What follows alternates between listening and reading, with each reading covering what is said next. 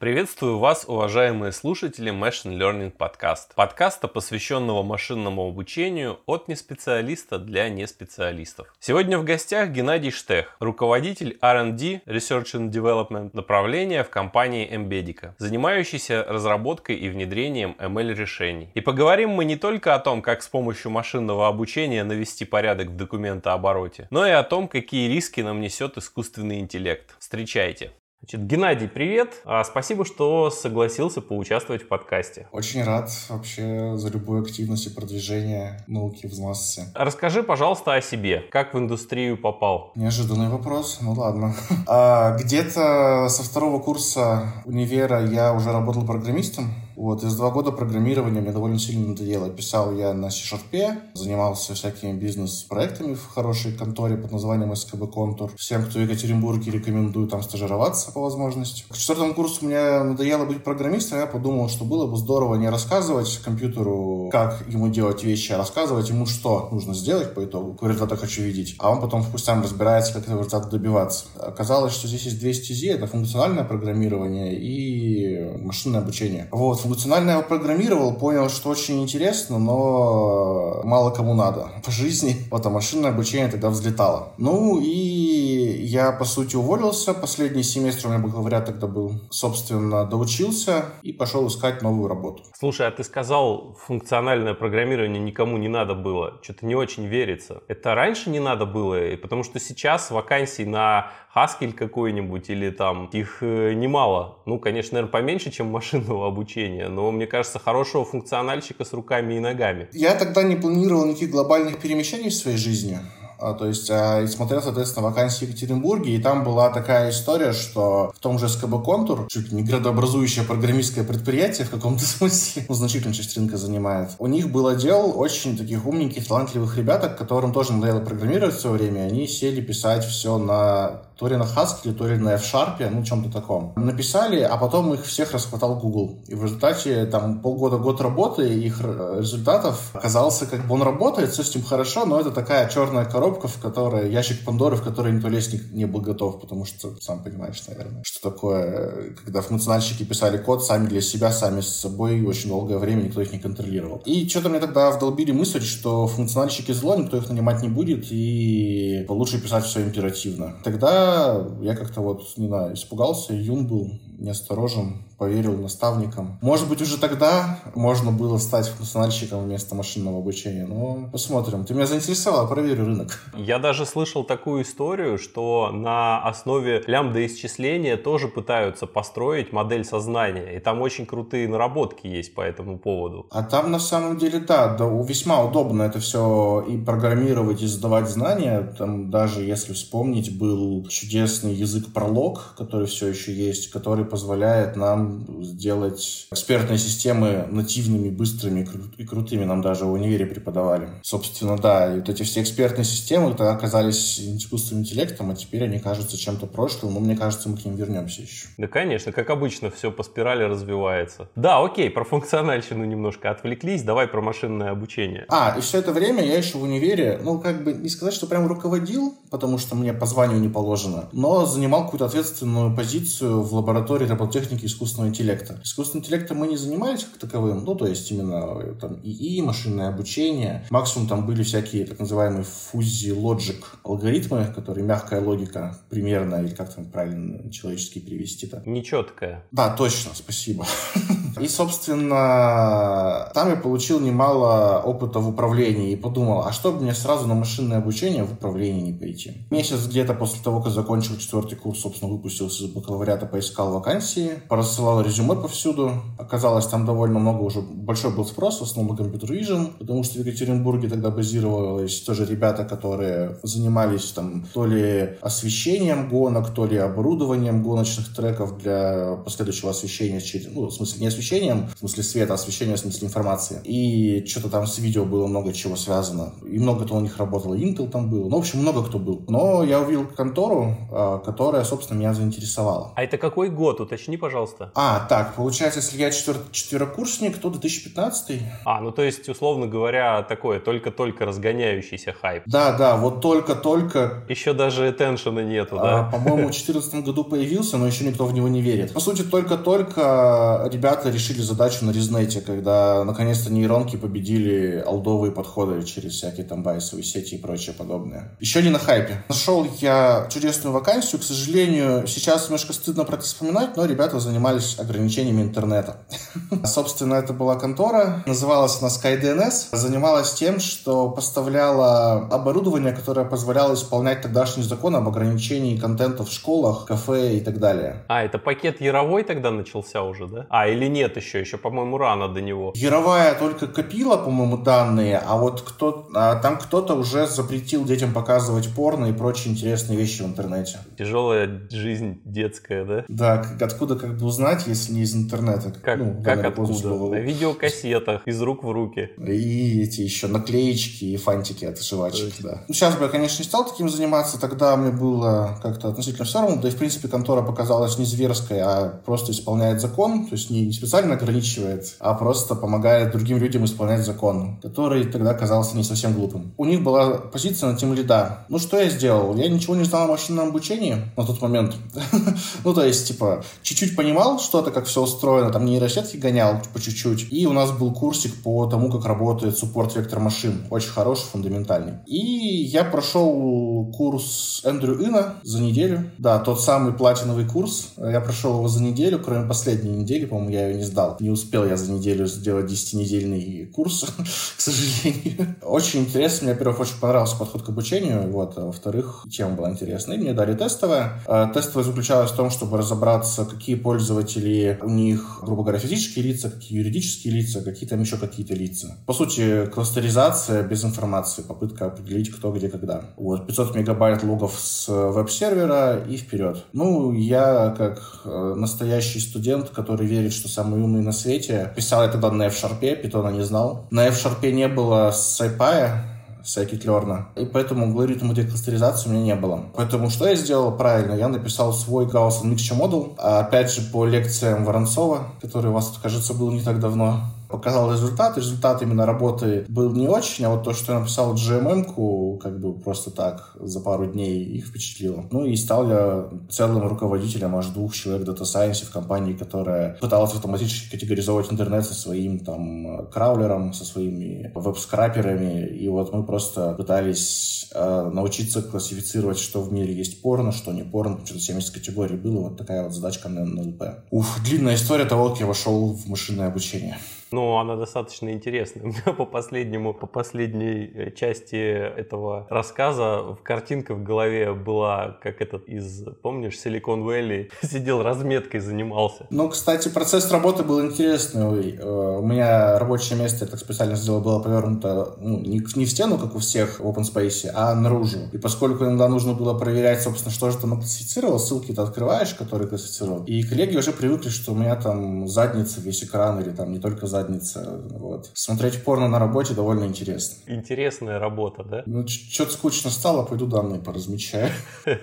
Да-да-да. Окей, где ты сейчас? Я сейчас в чудесной компании Имбедика. Мы были стартапом. Сейчас мне уже трудно сказать, что мы стартап. И мы занимаемся организацией документов. Документооборота внутри крупных датасетов или компаний, назовем это так. Если у кого-то есть большой объем данных текстовых, то мы им всегда можем помочь. Вот расскажи, пожалуйста, это интересно. А вот этот путь именно от стартапа до не стартапа? Как ты вообще туда пошел? Получается, ты уволился с интересной работы, да, достаточно перспективной, ты в стартап. Как это получилось? Ну, на самом деле, та компания, в которой я работал до Embeddiki, она была моя первая, которая помогла мне переехать в Москву. И не сказать, чтобы там было прямо сильно хорошо жить и работать уже, когда я стал высоким специалистом. Ну, конечно. Себя назвать высоким специалистом не очень, наверное, скромно, но тем не менее. То есть там просто кончились, э, по сути, задачи, которые мне было хотелось решать. Embedded основывала очень хорошо знакомая мне команда. Мне очень понравилось, что менеджеры, ну, то есть фаундеры, впахивали так, что у них просто не могло не получиться. Те моменты, когда люди не просто делают то, что необходимо делать, а делают то, что, может быть, понадобится нам в будущем, чтобы где-то появился еще один заказ. То есть не просто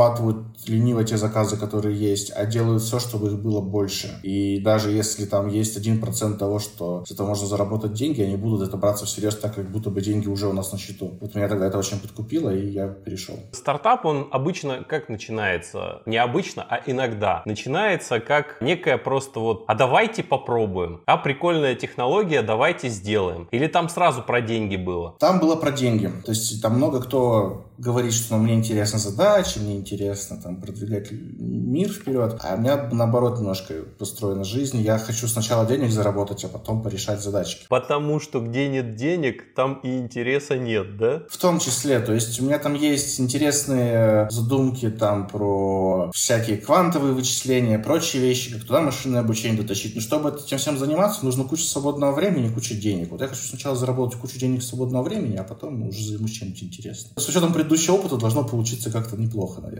Вот. И ребята хотели зарабатывать деньги, а у них было понятное довольно направление, плюс им нужен был high science в какой-то момент, то есть когда еще трансформеры не совсем взлетели, когда еще было не до конца понятно решать некоторые задачки, им нужен был high science. Он, в принципе, все еще нам нужен, но мы чуть-чуть сузили продукт, поэтому у нас сейчас high science поменьше, но тем не менее. Вот когда мы начали разговор, да, ты начал рассказывать свою историю, ты рассказал про то, что тебе неинтересно машине объяснять, как что-то сделать, тебе интересно сказать машине, что нужно сделать, да, чтобы она... Э, расскажи мне свое мнение про чат GPT от OpenAI, которая уже, кажется, потихоньку в эту сторону-то развивается. Да, это вообще потрясающий инструмент.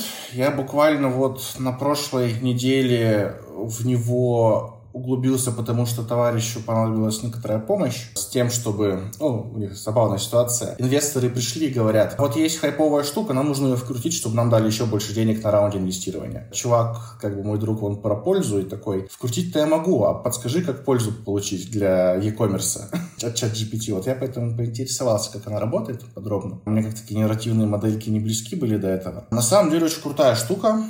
Известно уже, что она там, ну, наверняка там все читали. Кто, кто интересовался темой, читали новости про то, что она там проходит экзамены, пишет эссе. Товарищ из э, стартапа крупного по NLP в Европе говорит, что им уже присылают резюмешки, ну, cover letter, э, написанные чат GPT, они лучше, чем cover letter от живых людей. Ну, и выясняют они, что написал их GPT только потому, что люди сами об этом, в этом признаются и говорят, что было лень писать, извините, вот в этом cover letter от чат GPT, который мне понравился. Ну и вот, чтобы привязаться к событиям, ровно сегодня, как раз сегодня, сегодня новость разлетелась, что человек написал дипломную работу с помощью чат э, GPT, а на него кто-то донос написал, что вот он это сделал не сам, а это... И там разборки. Там этический комитет собирают там и так далее. Вот ровно сегодня эти новости разлетаются. Да, но ничто не ново под луной. Был же знаменитый корчеватель.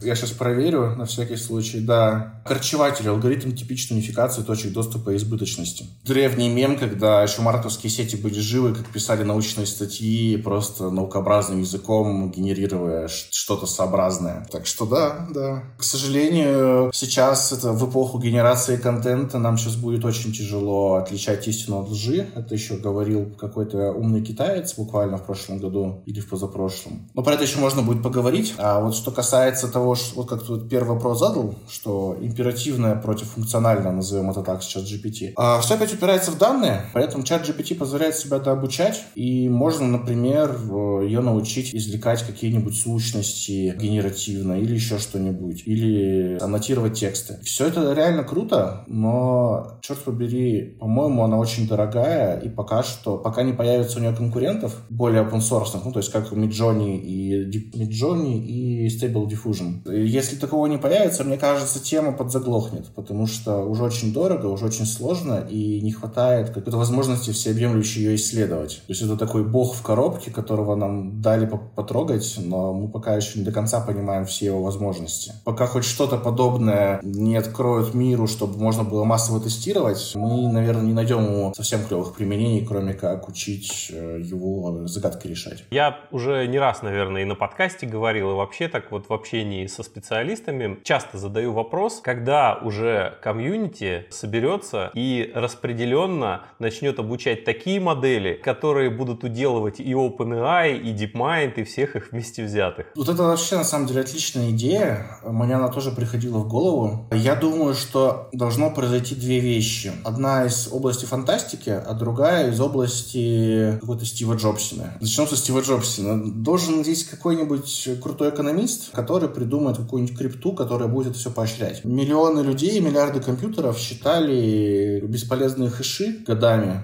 на видеокартах там Ethereum или вообще придумали специальные коробки в виде асиков для битка. И все это просто потому, что там есть устойчивая экономика, которая работает. Если мы придумаем, как контролировать, поощрять людей за то, что они отдают э, свои мощности или делают еще более весомый вклад в виде своих данных в процесс, если мы придумаем это, это все уже сдвинется с мертвой точки. Вот. А вторая вещь, которая более фантазийная, это гомоморфный алгоритм шифрования, если я правильно помню название, сейчас на всякий случай проверю. У нас есть же большая проблема в том, что машине нужно учиться на каких-то данных, которые ближе всего к исходным, а делиться своими данными со всем интернетом не очень хочется. И в peer-to-peer сети, если мы говорим о... А это, скорее всего, будет peer-to-peer, если мы говорим о комьюнити, сообществе. Если кто-то что-то выложил в интернет, в эту peer-to-peer сеть, она будет доступна всем, а не тем, кому ты ее только собираешься отправить. Там с оговорками, но тем не менее. Страшно, непонятно. И если мы научимся делать вот такую штуку, которая позволит нам отдавать данные в интернет на обучение без э, страха, вот тогда мы вообще полетим. Есть еще прикольная концепция. Я на самом деле ее прорабатывал какое-то время, пока не пригодилось. Это называется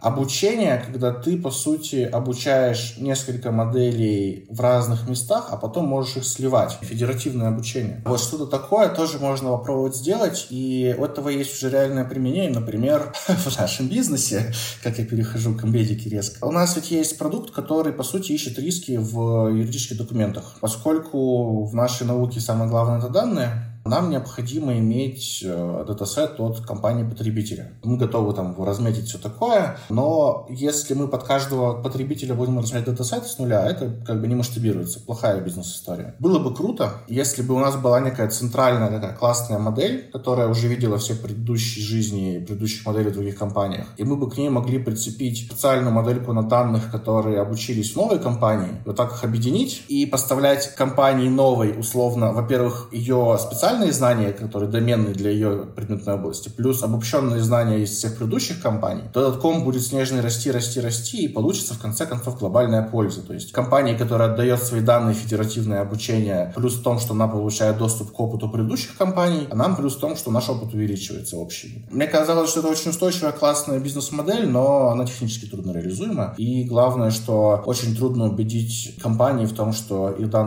никуда не попадут. Тем более, когда у нас столько примеров, когда нас очень часто убеждают в том, что данные никуда не попадут, и тут же их куда-нибудь сливают, да? Да-да-да.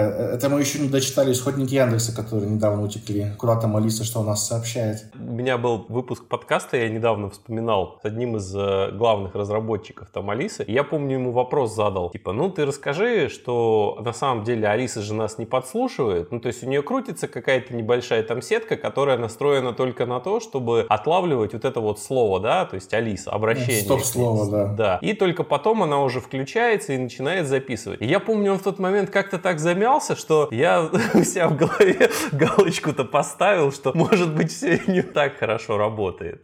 Вот. А да, а тут... лишь нужно плат платочком накрывать. Да, то, то, тут выясняется, я думаю, даже не платочком, а не знаю, засовывать ее куда-нибудь со звукоизоляцией. Расскажи, пожалуйста, про интересные задачи, которые решаешь. Ну, самые интересные, те, которые самые красивые. У меня, опять же, немножко смещенная такая такая зона интереса. Если что-то можно красиво потом отрисовать, то это интересная задачка. А если ты даже там, не знаю, решил проблему бессмертия, но ты ее красиво подать не можешь, то, ну, пойдет. Поэтому из интересных мы делали граф знаний, так называемый. Собственно, в чем суть? Очень простая. У нас есть куча документов, мы их нарезаем на кластера, кластера нарезаем еще на кластера, и, по сути, получаем такой вот, как бы, возможность увеличивать или уменьшать масштаб. Вот для каждого документа также строим эмбеддинг. Собственно, да, я начал это не с того. Сначала мы строим эмбеддинг, довольно умный, по каждому документу. Потом нарезаем их на кластера и размещаем в двумерной плоскости. Если это все переложить на фреймворк карт, ты, наверное, знаешь, что если карту увеличивать, там детальки появляются. А если уменьшать, то как будто как бы просто такие, ну, области какие-то там, соответственно, уровень. Дом, улица, город, страна. Вот. И мы сделали немножко похожую штуку, на документах, которые были в конторе. И плюс еще спасибо моему коллеге Ивану и Антону, кстати, двум коллегам, если нас послушают внезапно. Они помогли мне это все не только спроецировать на плоскость, чтобы это было, как знаешь, обычной проекции эмбеддингов, типа звездное небо и ничего не понятно. Мы это уложили в регулярную сетку. Получился такой кружок, который сам по себе сегментирован по бизнес-задачам. То есть там условно одни документы про лес, другие про нефть компании клиенту было обязательно знать, что вот этот вот бизнес-процесс, он в этой ветке находится, а этот вот в этой ветке. При этом еще нужно было сохранить ту самую близость векторную, то есть потому что на границе между ветками должны быть документы похожие, то есть чтобы на границе между лесом и нефтью это у нас будет топливо. Чтобы такие штуки сохранялись, мы вот это все нарисовали. Получилось очень красиво, просто потрясающе, там еще кластера внутри выделялись, увеличивались. Абсолютно бесполезно, но очень хорошо продает. Ну это да, это вот как, э, я помню, когда еще ВКонтакт был популярным достаточно, там одно время развивались приложения всякие. И я помню, мне одно прям очень впечатлило, которое как раз строило граф друзей. И оно так классно разбило их, категоризировало, что там сразу было понятно, что за друзья к какому кластеру относятся. И иногда тут попадали в кластеры такие друзья, которые ты думал, что они из другого. И ты такой смотришь, опа, можно было много нового узнать о человеке, с которым ты познакомился там ВКонтакте, условно говоря, по одному поводу, а потом он оказался оказался в кластере в совершенно в другом, в котором ты и не ожидал. Но это же такая старая история, она исключительно, как ты правильно сказал, демонстрационная, да? А вот э, какие есть э, задачи интересные, которые вот не столько красивые, сколько вот, как ты пример привел про бессмертие. Если ты мне начнешь рассказывать про бессмертие, да я, мне будет очень интересно. Не, не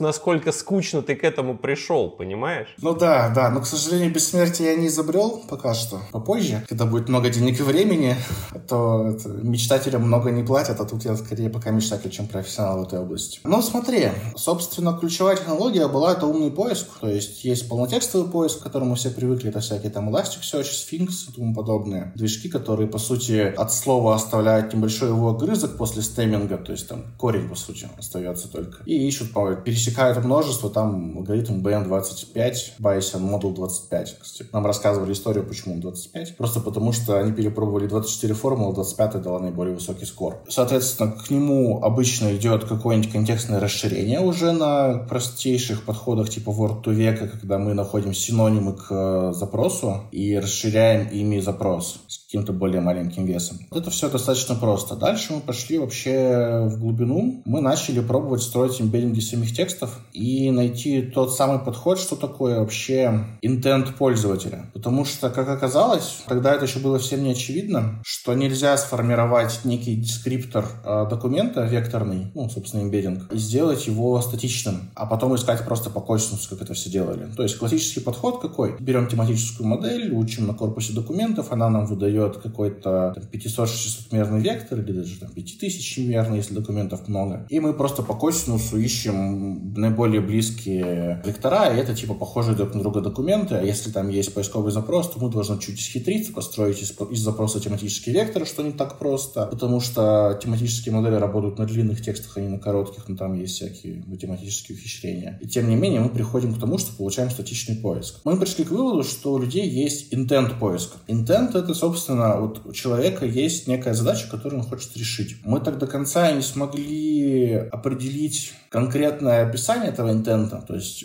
что это может быть? Может ли это быть конечное число интентов? Может быть ли это какой-то спектр? Что там вообще, как это должно работать? Э, мы не стали об этом особо думать. Мы, собственно, поступили так, как сейчас поступают все. Мы сделали сначала грубый поиск по косинусу, вот этого статического тематического вектора, а потом, собственно, слич встречали, получается, какой-то эмбеддинг запроса, какой-то эмбеддинг документа уже по, по вот этой там выдаче из топ-1000 по косинусу. И прогоняли это все через attention нейросетку, которая бы сличала, есть ли вот в вопросе пользователя что-то, что, на что был бы ответ в документе. Именно вот на вопрос. То есть это как QA-система была. А, тогда все, что было DSSM-ки, то есть я забыл, как переводится DSSM, но это, в общем, какая-то мощная поисковая нейросетка она там строит маточку и свертками по ней бегает поблизости. Мы пошли вот по такому пути, что описали интент пользователя как некую связку между запросом и ответом, некую семантическую контекстно-зависимую. И это вроде как сработало. Тогда это было еще не модно, а сейчас, по сути, практически все алгоритмы поиска завязаны на том, что у нас есть грубый поиск, есть потом возможность добавить токен поиска, подготовить вектора сначала к этому, ну, то есть там получается такая архитектура сложная. Мы готовим вектора через какой-нибудь триплет лос к тому, чтобы они были похожи к косинусу, но вместе с тем, чтобы к ним была применима нейросетка, которая уже эти вектора не просто как по косинусу транжирует, как-то более хитро. Это все сейчас есть, но мы это делали в 2020 году, и тогда это еще было вау. Наверное, немножко Путин написал, ну, наверное, понимаешь, живые технологии, они довольно тяжело описываем без картинок, презентации и так далее. на подкасте уже не совсем. У меня вот такой вопрос. Я помню ту эпоху, когда от человека нужно было уметь формулировать запрос правильно к Гуглу, там, Яндексу, Рамблер еще тогда был. У меня до сих пор рудименты остались, да, такие, что я иногда, когда думаю, как сформировать запрос правильно Гуглу, те существующие поисковые системы научили меня задавать им вопросы. И есть ощущение, что как-то тогда на некоторые вопросы информации было намного больше. Вот там, например, я помню, был такой сайт FOPDA, да, когда смартфоны только появились, коммуникаторы они тогда назывались, еще не, не смартфоны. И там можно было как накатить Android вообще на систему, которая под Android вообще не... Ну, куча было всяких вопросов. И ты задавал технические вопросы, уточняя там просто ключевики, и реально находил, ну, такие классные статьи от мега-специалистов. А сейчас какой-то мне есть ощущение, что какой-то поиск, он стал очень сильно поверхностный. И если у тебя задача не входит входит там в топ-1000 задач, которые уже до тебя давно решили, описали и так далее, то найти ответ на нее становится намного сложнее. Вот это вас за это благодарить или у меня это ложное просто ощущение? Слушай, за это всех благодарить на самом деле. Сейчас же, ладно, не сейчас, но я какое-то время видел мем о том, что, черт подери, я старый человек, я привык читать, я не хочу находить решение своей проблемы, видос от школьника, который заикается 5 минут и 10 секунд, а 5 минут что-то несет, а потом 10 секунд отвечать на мой вопрос. Вот. Сейчас стало очень много контента. Контент наверное, классически плохой. Ну, то есть в среднем плохой. Просто потому, что его много, и в том числе он создается автоматически. Привет, чат GPT. В этом безобразии разбираться стало сложнее, ранжировать его стало сложнее. Это раз. Два, виноваты пользователи, которые ищут поверхностный контент, которым нужно, не нужно разобраться, нужно ответ прямо сейчас. И всякие гуглы и яндексы под это затачиваются. И три, конечно, виноваты поисковые системы в каком-то смысле, но просто потому, что они как бы конъюнктурщики, им нужно удовлетворить пользователя пользователя. Вообще, вот ты сказал, что ты не попал там в топ-1000 запросов тому, что, того, что ищут люди, и тогда ты ничего не найдешь никогда. Я когда-то очень-очень сильно впечатлился на какой-то конференции Яндекса, не помню, когда попал, когда она вообще была, но кто-то из разработчиков поиска сказал такую мысль, что я вот сейчас цифру, опять же, могу напутать, но что-то вроде 99,8% запросов попадают в кэш, понимаешь? Меня тогда это число настолько восхитило, то есть, что люди настолько не уникально ищут, может быть, не знаю, если нас посмотрит индексоиды, и у вас это не секрет, лет. Напишите это число в комментариях, будет очень интересно, сколько же у вас попадает сейчас в кэш на сегодняшний день запросов, потому что ну, уникальность зашкаливает. Комментируя этот вопрос, еще хочется сказать, что мне на самом деле современные системы очень нравятся, поисковые, потому что я нахожу... Ведь то ли обучилась на меня, то ли еще что-то, но я очень часто нахожу то, что мне нужно, вплоть до того, что я подумал о вопросе, который я хочу задать, начинаю вбивать, и ответ чуть ли не в поисковой строке. То есть за меня вопрос задают, который я хочу задать задать. Я Гуглом пользуюсь, не Яндексом, тем не менее. Ну да, в принципе, на большинство, на 98, да, как ты сказал, процентов вопросов, конечно, он дает ответы. Но я говорю, это может быть еще возраст. Раньше же всегда все, когда чем ты моложе, тем лучше мир был. Когда ты становишься старым, сразу все вокруг код говно начинают писать. Ну и может вопросы у тебя теперь такие, на которые ответ никто в интернете еще не написал. Ну, это вряд ли. Я вряд ли вхожу в те 2%, которые задают вопросы уникальные как спросишь, так спросишь что-нибудь. Бедный Бедный Яндекс не знает, что тебе ответить даже. Смотри, вот немножко с технической точки зрения ты рассказал, да, чем занимаетесь. А теперь, как люди это используют далекие от технологии, скажем так? Бизнес-задача это как? Она пляшет от чего? От кнопки бабло, да? То есть бизнесмену нужна кнопка бабло. А дальше она как граф разделяется там на кучу возможностей. Потому что кнопки бабло пока ни у кого нет. А как только она у кого-то будет, собственно, ее ни у кого не будет. Это как про биржу, да? Как только кто-то придумал э, стратегию, рабочую стратегию, она тут же перестает работать. Да, самосбывающееся пророчество практически. А если тебе ее еще и продают при этом, то она, значит, уже не работает. То же самое и здесь. Вот с какими запросами приходят люди за вашей технологией, вашими технологиями? Изначально все было вокруг организации документов. То есть у людей были какие-то бизнес-процессы, которые были были завязаны на бумажке, на электронной бумажке. Это может быть, ну, как, например, компания «Газпром». У компании «Газпром», надеюсь, сейчас не выдаю никаких секретов, есть головная компания, есть 100 юрлиц дочек, ну, там сотни, реально. И есть такая тенденция, что чем крупнее компания, тем все сильнее должно быть зарегулировано до смерти. Любой чих, любой бизнес-процесс, все должно быть зарегулировано. Ну и понятно, в общем-то, это не вредно само по себе. Вредность начинается в тот момент, когда у тебя вот центральное юрлицо, например, пишет какие-то какие-то инструкции. Дочерние юрлицы не такие богатые, чтобы себе методологов 200 штук позволить. И, соответственно, просто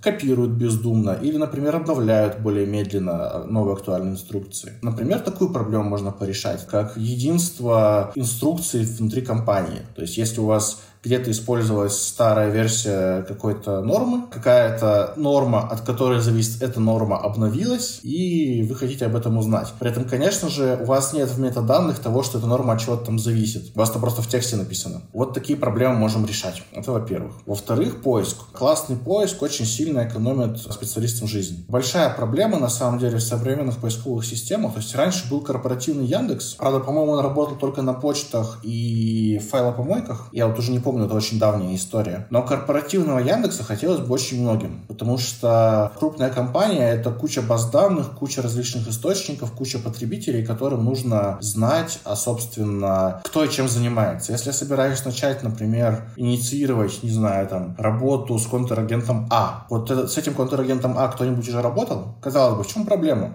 Возьми да запусти поисковый запрос по вашей общей базе данных корпоративной. А нет ее. Просто никто не предоставляет такую услугу, как собрать документы в кучку и проанализировать их, проиндексировать. Это удивительно, но вот даже такие простые штуки, они очень нужны людям. Когда речь заходит уже о чем-то продвинутом, например, вот у меня есть договор с контрагентом А, а вдруг кто-нибудь уже заключал с ним договор. И такой смотришь, о, заключал. Нашел каким-то образом, там, не знаю. Или поиск у вас все-таки работает, или вы уже наш поставили каким-то образом, как-нибудь по звонкам и личным сообщениям узнали. Ну, то есть как-то разузнали о том, что есть договор. Вот. А теперь хочется сравнить. А вдруг, например, там, одному отделу вашей компании контрагент А предоставил услуги на одних условиях, а вот вам на других намного более плохих. Как об этом узнать? Ну, наверное, имеет смысл поискать какие-то там пересечения документов и так далее. И немножко заглубляюсь, конечно, в конкретный бизнес такие штуки, в которых не до конца силен. Но важно, что люди очень много работают с документами, и им важно видеть ландшафт своего документа. Они его сейчас не видят, и мы эту проблему решаем. Я уже не говорю про простейшие задачи классификации, там, категоризации и помощи в заполнении атрибутов документа, чтобы потом поискать, которые потом просто упрощают жизнь в поиске дальнейшем. Это я правильно понимаю, что можно таким способом коррупционные цепочки вскрывать? О, да, даже был в России стартап такой, такое мероприятие, как... Ой, я забыл, как называлось, ну не суть, в общем. Константин Воронцов проводил встречи специалистов э, на еженедельной, э, по-моему, основе. И вот туда приходили ребята, ребята, которые рассказывали, как они искали коррупционные цепочки. Во-первых, можно выявлять признаки коррупции. Есть даже такое понятие, признаки коррупции в договоре с контрагентом, и их можно выцеплять нейросеткой. То есть, ну, грубо говоря, вы хозяин большого бизнеса, понятное дело, что сами договор уже не читаете, юристам веры нет, им не интересно экономить деньги компании, а ваши местные начальники уже сами пишут договоры с контрагентами и вписывают туда такие условия, чтобы там, не знаю, что-нибудь подороже получить или там какой-то откат, ну, в общем, такие всякие вещи, ну, классические, к сожалению, для бизнеса в России, да и вообще много где бизнеса. И тебе бы хотелось, а перечитать все договоры ты не можешь физически, и никто не может. Во-первых, надо найти, а во-вторых, их нужно прочитать. И какая-нибудь довольно простенькая нейросетка, которая детектирует базовые сценарии э, таких оговорок, коррупционных оговорок, может тебе просто сузить область поиска, там, вместо тысячи документов до десяток, ты их внимательно прочитаешь и поймешь, ага, вот эти ребята проворовались. Ну, такой сценарий тоже вполне возможен. Смотри, мы начали говорить про некую кнопку бабло, да? Чаще всего бабло ну, можно заработать на том, где есть некий перепад между спросом и предложением, да? То есть какие-то перекосы рынка, неравновесность рынка какая-то. Вот теоретически в моей голове вот эти вот неравновесности рынка можно искать тоже с помощью э, нейросеток. Загоняешь им какие-то данные, да, то есть о каких-то котировках там и так далее, о каких-то сделках, как знаешь, Форекс всегда учил, анализировать надо, есть технический анализ, есть фундаментальный анализ, да. На самом деле понятно, что технический анализ не работает, сказки для Буратино, чтобы он свои золотые пятачки нес, а, но фундаментальный анализ на самом деле работает. Просто факторов настолько много, что ими управлять крайне сложно. Это превращается практически в хаос. Но если мы человеческий мозг заменим мозгом искусственным, да, у нас же сейчас уже нейросетки прекрасно получают некоторые паттерны, которые человек не видит, да, то есть многие открытия сделаны нейросетями. Они просто как-то условно кластеризовали какие-то данные, и там нифига себе какой-то кластер появился, в сторону которого даже не думали. У меня вот хороший пример, как-то был выпуск подкаста с преподавателем игры в Го, и мы с ним обсуждали тогда, как э, Лисидоля победил этот... Альфа-Го. Альфа-Го, да, конечно же, Альфа-Го. И что увидев, как играет Альфа-Го, сама игра преобразилась. Извлекли из игры Альфа-Го такие методы, о которых раньше, ну, считалось, что так играть нельзя. Ну, или там неэффективно, или еще ну, что-то. Понятно, новые да, стратегии. новые стратегии. Да. Вот то же самое теоретически можно сделать и в рамках вот этого вот фундаментального анализа. Ну, понятно, что нужно много данных, но, может быть, на каких-то доменных областях с меньшим количеством данных такое возможно уже. И вот как мне э, заказать у вас вот такую услугу, условно вот эта кнопка бабло, и на каких условиях вы мне ее сделаете? Тут ты на самом деле правильно заметил, но у меня есть большое но.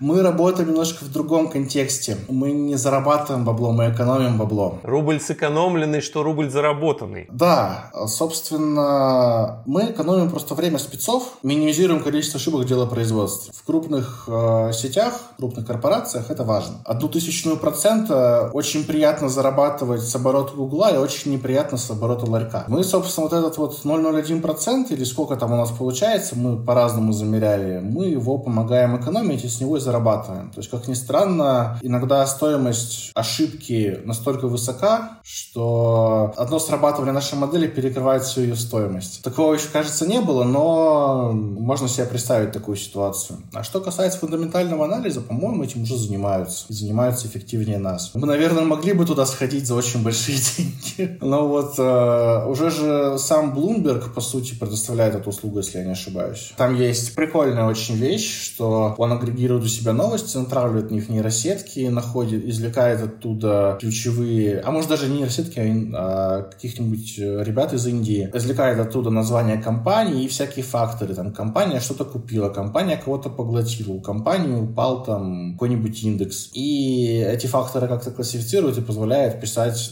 предоставляет API, на котором уже пишут ботов потом дальнейшие люди.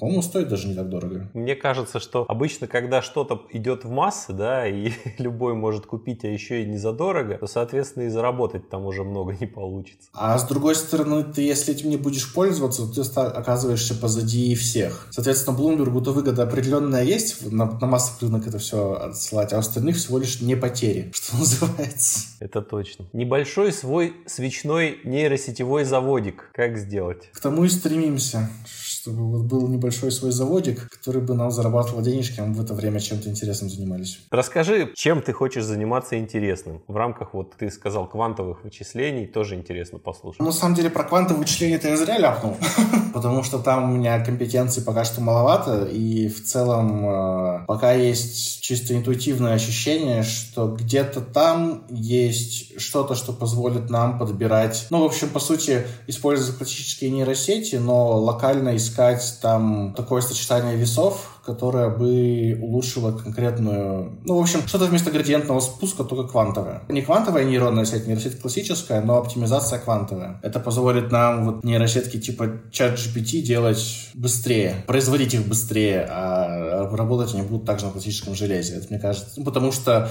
никакой квантовый компьютер в себя ChatGPT не поместит, просто потому что мы замучаемся столько кубитов генерировать. А вообще, мне очень нравится отрасль, где ребята перебирают молекулы, ищут их связь с тем, как они отработают на биохимию организма, ну, то есть там же есть этот цикл волшебный, как все преображается в организме, куда все ходит, что на что расщепляется и так далее. Вот было бы прикольно собрать, во-первых, классную модель биохимии человека, что, наверное, не связано с машинным обучением по большей части. Но за счет машинного обучения искать очень хорошие кандидаты на вещества, которые решают ту или иную проблему, то или иное отклонение, воздействуют на определенные рецепторы и так далее. Эта штука мне очень нравится. Этим уже занимаются, но мне кажется, что там можно пойти намного дальше, глубже и быстрее, и в целом разобраться в том, как, ну что ли, конструировать еще быстрее полезные вещества для человека. Вот это, во-первых. Во-вторых, хочется посмотреть вообще о том, в какой момент мы сможем имитировать деятельность мозга. Уже довольно давно имитировали деятельность мозга какого-то слизняка, а сейчас все еще ведут работы над тем, чтобы полностью восстановить структуру мозга то ли крысы, давно не обновлял информацию, вот, и попытаться эту структуру воспроизвести и посмотреть, что будет. Долгая работа, они там, по-моему, полностью заморозили мозг и снимают там по нанометру, стачивают, так сказать, смотрят, что там на этом нанометре было и, и записывают. Совершенно страшная работа, но мне кажется, она цена будет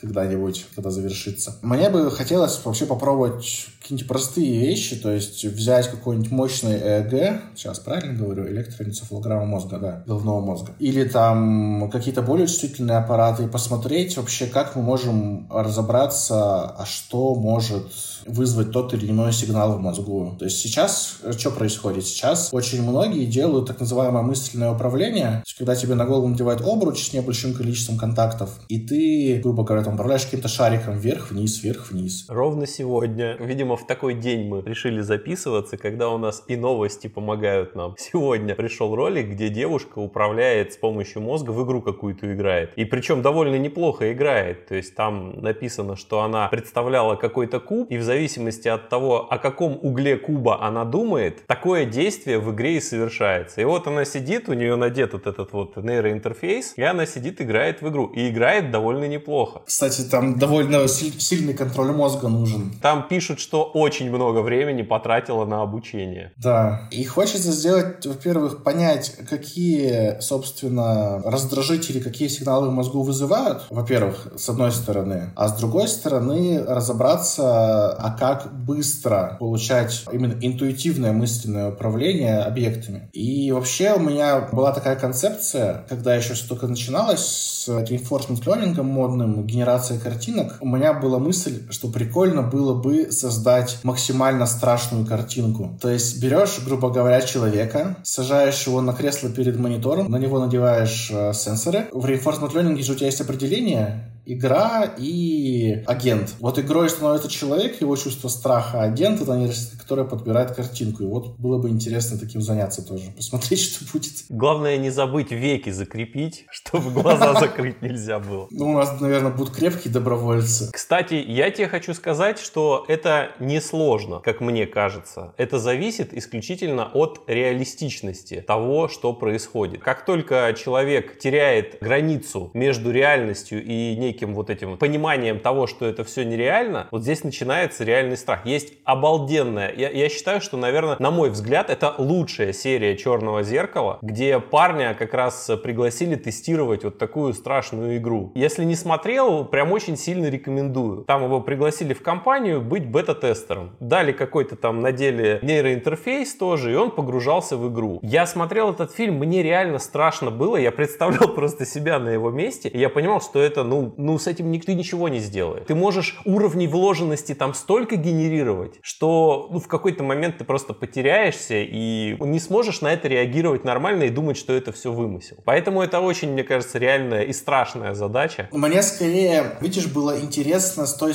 точки зрения, что многие себе представляют страшную картину какого-то страшного клоуна там, ну, или там, не знаю, зомби, скелет, демон какой-нибудь. Ты, если видел атака на нейросетки, которые классифицируют картинки, там есть паттерн, который может превратить, грубо говоря, изменениями незаметным глазу собаку в жирафа. Довольно давняя история. Адверсариал? Адверсариал, да. Ну, это общий класс атак, но конкретно вот я говорю о той, которая просто незаметными изменениями делает картинку для нейросетки совсем другой. И вот мне казалось, что вот такой адверсариал подход к человеку может сгенерировать абсолютно абстрактную дичь, которая человека будет пугать, простите, до усрачки. Мне было интересно, есть такая возможность или нет. Опять же, можно не пугать, можно веселить. Просто мне кажется, что, боя... что страх как-то проще будет, но это, опять же, можно по-разному сделать. Это, возвращаясь к началу нашего разговора, у меня была такая мысль с точки зрения, что можно сделать некую картинку, которая будет максимально возбуждать. Тоже, да. Опять же, видишь, у этого есть очень классное практическое применение. И она будет абстрактная при этом тоже, скорее всего. Да, ты прикинь, ты идешь по улице, замечаешь какую-то мазню, не обращаешь на нее внимания, тебе резко хочется есть а на улице единственная кафешка. Ты адски хочешь есть, идешь, конечно же, в эту кафешку. Это ужасно, но это жестоко бабла. Вот она, те кнопка бабла, мы ее изобрели сегодня с тобой.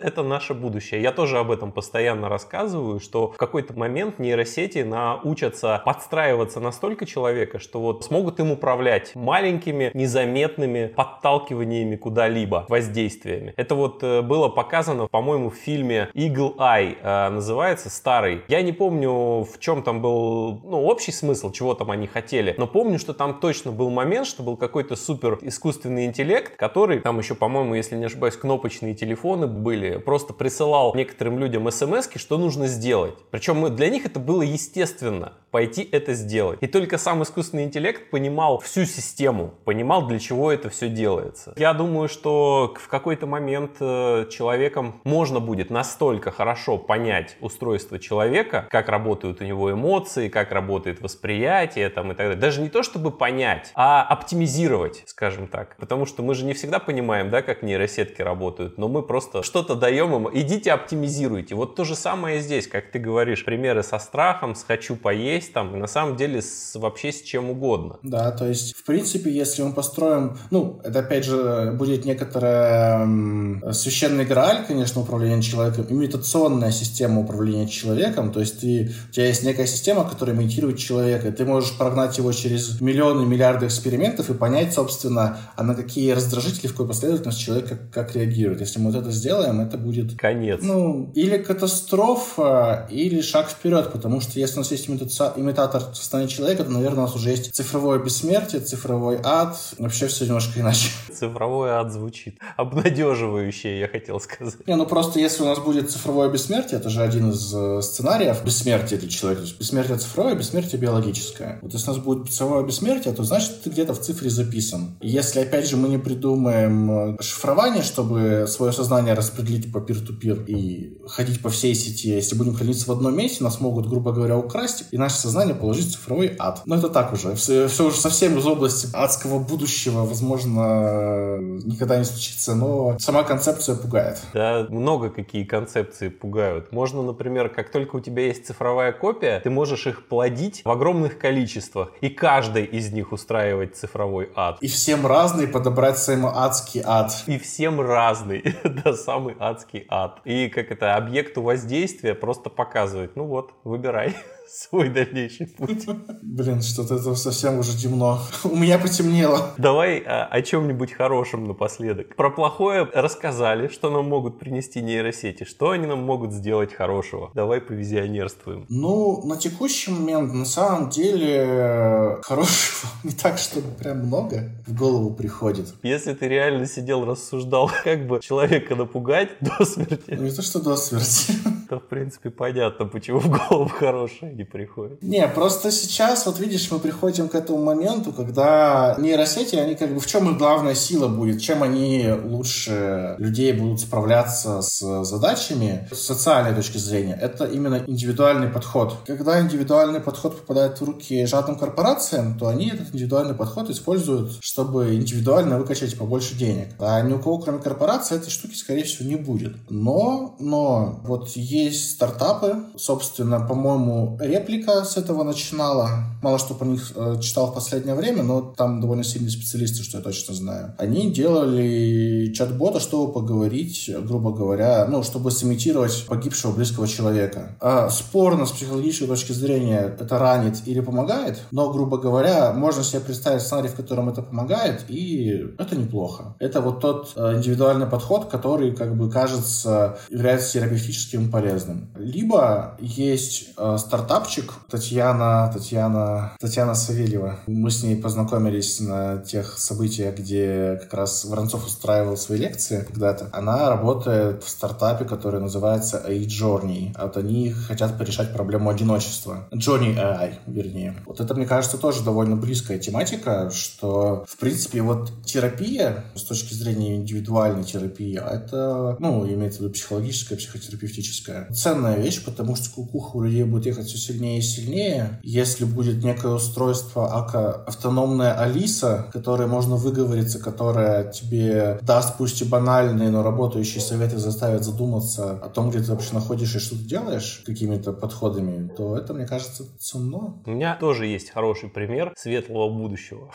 чтобы не завершать подкаст в черных тонах. Это образовательные траектории, индивидуальные образовательные траектории. Я, принципе, не знаю ни одного человека, который бы не любил хотя бы чему-нибудь, хотя бы когда-нибудь обучаться. Я таких людей не знаю. Просто есть кто-то любит обучаться больше, кто-то любит меньше. И вот если будет такой помощник, который сможет с учетом твоих индивидуальных особенностей так подстроить под тебя программу и в определенные моменты подавая нужную информацию в нужных пропорциях, в нужных количествах, чтобы ты оптимизировать здесь можно некий уровень, который ты хочешь достичь в плане вот стать специалистом какого-то определенного уровня, а оптимизировать время его достижения. И дальше уже в зависимости от индивидуальных особенностей. Это такая была бы очень крутая штука, которая позволила бы тратить намного меньше времени на неэффективные методики обучения, да, потому что практически любой человек из своего опыта знает, что некоторые вещи можно выучить очень быстро, если они тебе интересны, если классный преподаватель, если классные материалы, если ты в ресурсе, ну там и еще если, если, если. А есть э, такие области, которые, да, тебе надо, но либо с преподавателем не повезло, либо нормального контента нет, либо, короче, ну, у тебя психологические проблемы с этой областью связаны какие-то, ну, все что угодно может быть, да. Мне кажется, в этом направлении еще нас ждут прорывы в какое-то даже, надеюсь, ближайшее время. Слушай, ну, на самом деле, я тоже о такой штуке думал. У того же Воронцова была вот эта карта знаний, грубо говоря, что с чем связано, и хотя бы вот задача, вот я точно знаю, в чем я хочу разобраться, и вот точечно, грубо говоря, с чем эта область связана, квантовая физика, она связана там, с теоретической физикой, там, с физикой частиц там, и так далее. Я такой, я хочу вот разобраться в квантовых компьютерах. И мне не всю квантовую физику выкатывают, как она есть, а вот конкретно там теория вычислений, там, вычислимости, там, чуть-чуть квантов, чтобы базово понимать, что происходит. Вот это было бы прикольно, это уже сегодня возможно, на самом деле. Товарищ Воронцов, он э, что-то подобное хотел сделать, я тоже когда-то хотел сделать, но за это никто не платит. А так-то классно было бы. Ну, конечно, у тебя более продвинутая система, которая еще там раскладывает по времени и так так далее, это было бы, да. Это тот, та индивидуализация, которая действительно принесет какое-то добро. С учетом того, что за курсы люди выкладывают десятки, а то и сотни тысяч рублей, мне кажется, за это платят, если ты еще и покажешь эффективность этого метода. Но видишь, материалы это будут чужие, ты не сможешь как-то это все... То есть здесь очень много работы. Слушай, может, имеет смысл такой стартап организовать? Все, давай, будем обсуждать. Ну, мне кажется, в этом направлении деньги есть. Другое дело, что я не видел пока нормально работающих моделей. Я посматриваю в сторону вот подходов да, к образованию. За последнее время, конечно, даже сфера онлайн-образования, она поменялась. То есть, если вспомнить Курсеру, которая она была несколько лет назад, какие там были курсы, и какие сейчас современные курсы, это небо и земля. Я не знаю, Эндрю Ин, возможно, выстрелил просто потому, что он был первый и единственный. Потому что если сейчас посмотреть на этот курс, он, ну, бесспорно, он классный. Бесспорно, информация там классная. Но сейчас есть намного круче курсы. Их много, и, и все они собирают не так много звезд, поэтому их не так сильно видно, хотя они объективно лучше. И здесь нужна такая просто поисковая машина, которая как рекомендательная система, но которая подстраивается не под то, что тебе только там интересно, потому что в конечном итоге это все, ну, усредняется как-то для тебя, да? Попадешь, да? Да, в пузырь, ты попадаешь в пузырь. А которая оптимизирует немножко, не интерес оптимизирует, а твой, твое вот это вот уровень твоего образования профессионального. Но задача непростая, на самом деле. Я периодически о ней думаю, но тут такой только итерационный подход. Какое-то что-то готовое взять и попробовать применить, я не знаю. Я сейчас с чат GPT, конечно, общаюсь, но она тупит пока жестко, конечно. Надо над ней кучу надстроек делать еще. Есть такие подходы, попытаться посмотреть на разные области, на которые ты в обычной жизни особо не смотришь, да, попытаться решить задачу со стороны. Может быть, в этом смысле, если глубже подумать над ее ответами, может быть, действительно там будут крыться какие-то вещи. Ну, не знаю, это так, чисто пока эксперименты. А хочется какого-то реального действующего инструмента. И чтобы метрику, понимаешь, отслеживать можно было. Человеку же нужна всегда обратная связь. Хорошо программистам, да, условно говоря, да, функцию, да. короче, написал, и она работает, и ты уже как бы кайфуешь от этого, да. Тебе не нужно полностью работающее приложение, тебе достаточно, чтобы функция json перекладывала условно правильно, да. И уже счастье. Ну, в общем, интересная на самом деле тема. Я бы с удовольствием на, на нее подумал бы с кем-нибудь. Ну, тема для следующего подкаста.